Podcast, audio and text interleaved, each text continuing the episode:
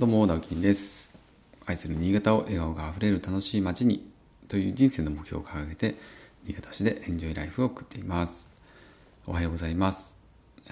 今日は10月の11日火曜日ですね、3連休明けでございます。皆様、いかがお過ごしでしょうか。新潟は3連休、ちょっと天候いまいちでですね、雨が降ったり降らなかったり、たまに太陽が覗いたりみたいなで風が強かったりしてね、なかなか秋の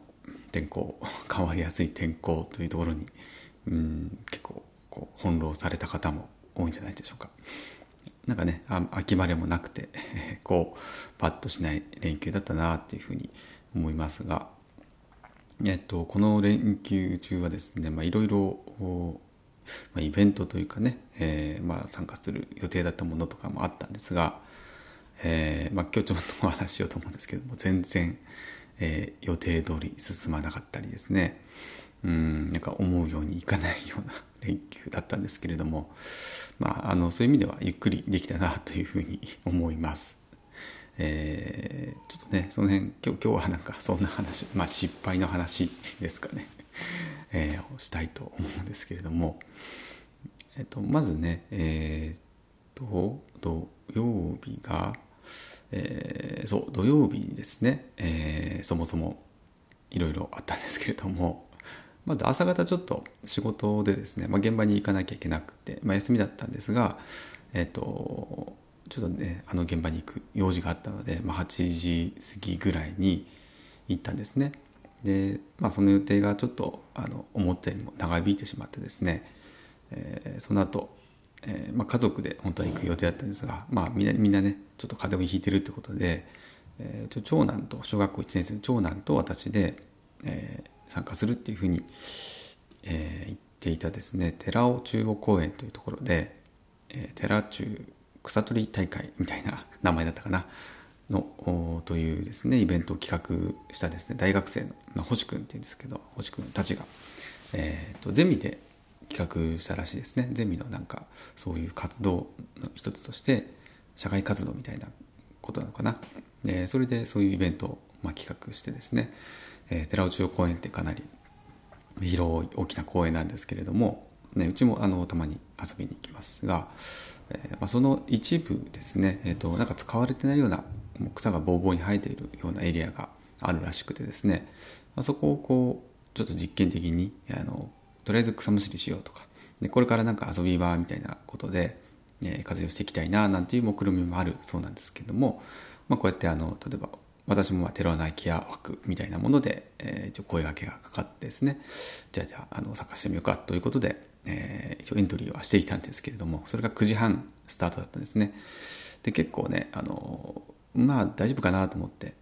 現場の方もねそんなに時間かかないかなと思ったら、もう完全に時間を、ちょっとオーバーしてしまってですね、で、あと、天候的にも雨が降ったりとかしてですね、なかなかちょっとこう、長男は一番元気ではあったんですけど、やや風邪気味みたいな感じですね。下の子たちよりは良かったんですが、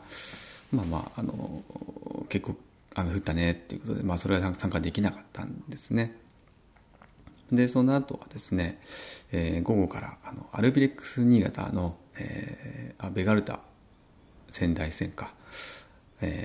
ッグスワンで、ホームゲームですね、サッカーのホームゲームがあったので、それの見に行く観戦の予定を、あれが午後の2時キックオフだったんで、そっちはね、じゃ家族全員で行こうと。で、天候もこの時ちょっと雨も止んでですね、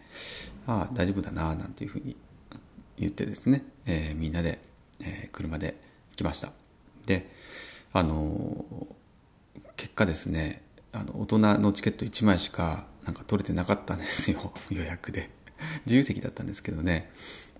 そもそもそれもちょっと知り合いの方からですね、つてで、無料招待券みたいなものが、配られていた時に、申し込みをできたんですね。で、申し込みできたと思ったら、多分ね、発券を1回しかしてなかったっていうことなのかな。ウェブ上でね、QR コードの発券っていうものをやって、それをこう見せたんですけど、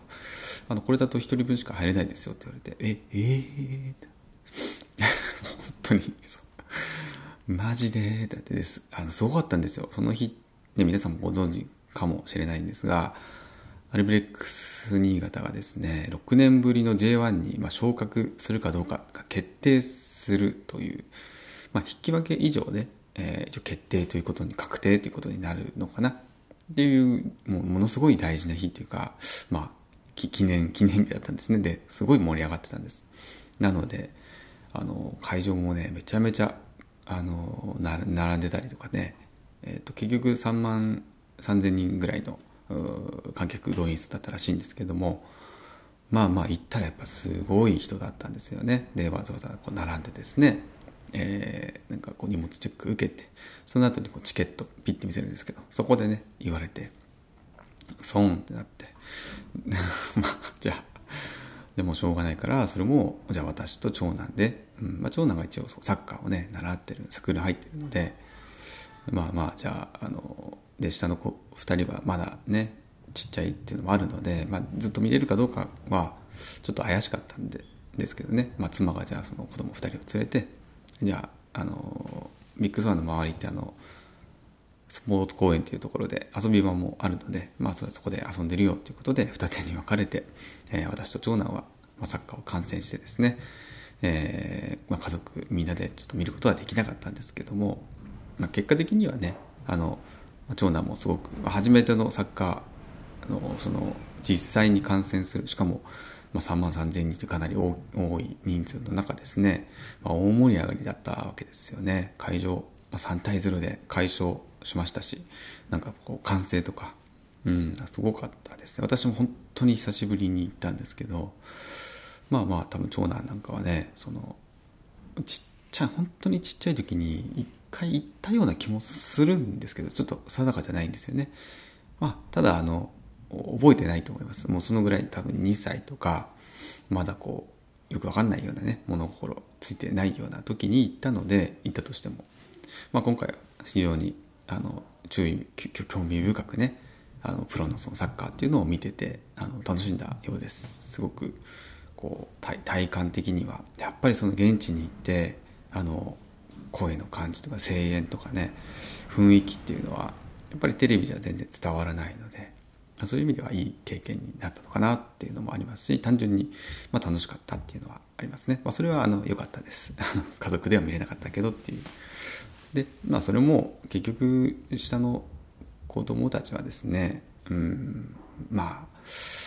半後半合わせて90分ですから、おとなしく見てられたかっていうと、それは怪しいですね。結局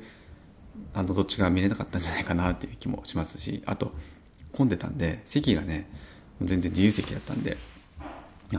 指定席ならよかったんですけど、やっぱり自由席なんでなかなか座れない人も結構出てですね、立ち見もいっぱい出てましたんで、なかなか家族じゃ全員分の3席で一応申し込んでたんですけど、2人はね膝の上でって思ったんですけどね、3席横並びで取ろうと思ったら相当早く行かなきゃダメだったなっていうこともあります。結局なんとか一席だけ空いたところを見つけてですね、で私が座って長男が私の膝の上に座ってですね、小1ですけど何度か見ました。結果的にはね別れてよかったのかななんていうふうにも思ってますけども、そんなちょっとしくじりが続きましてね、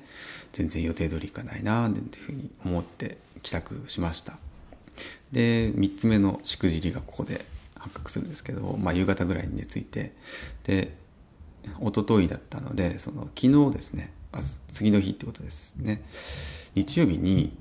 新潟シティマラソンがね開催されました。無事開催されたんですが、私も、10キロのねファンランというものにエントリーしたんですけども、何の準備もしてなかったんですよね。それが単純に完全に悪いんですけど、前日に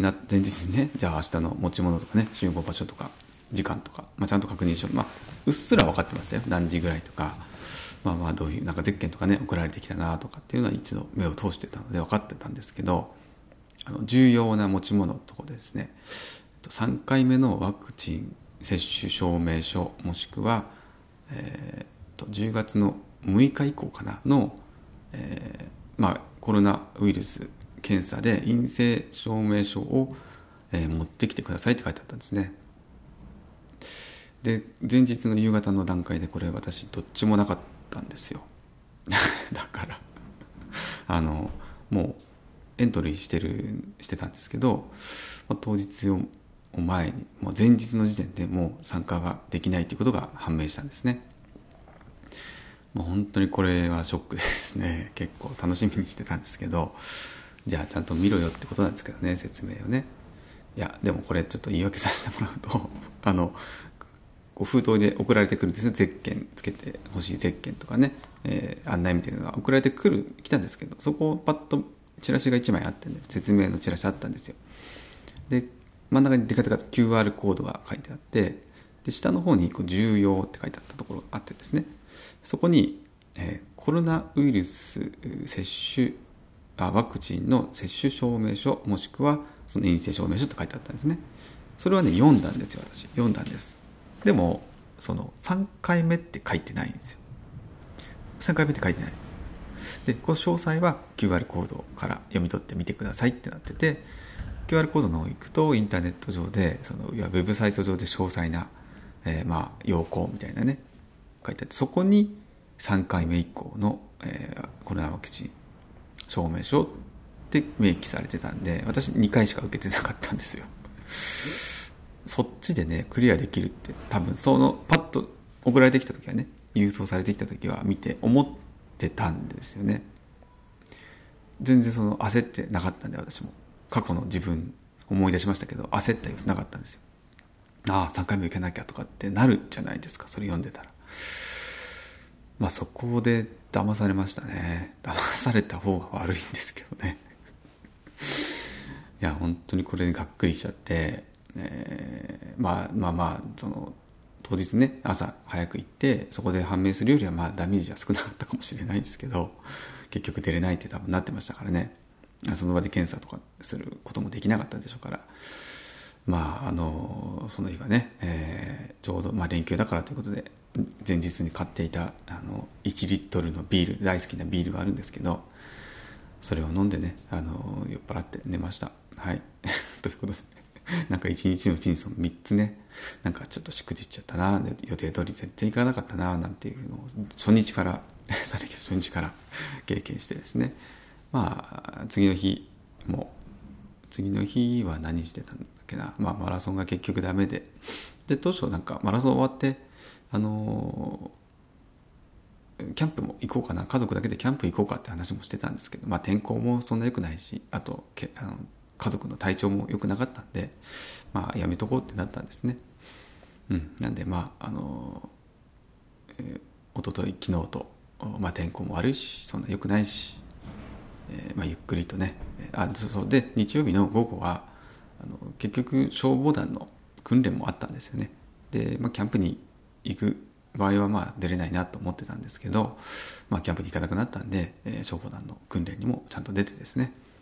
貴重なそういえば放水訓練なんかも初めてやったりですね、もう何も私わからないんですけど急に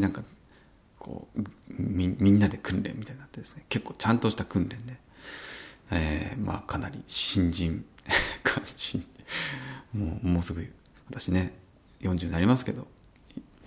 アラフォーですけど初めての経験をさせてもらいましたはい、といういろんなね、貴重な体験もした3連休でしたというしくじり連休のお話をさせていただきました。皆さんはねどんな連休だったでしょうか。今日からまた気持ちを切り替えて、仕事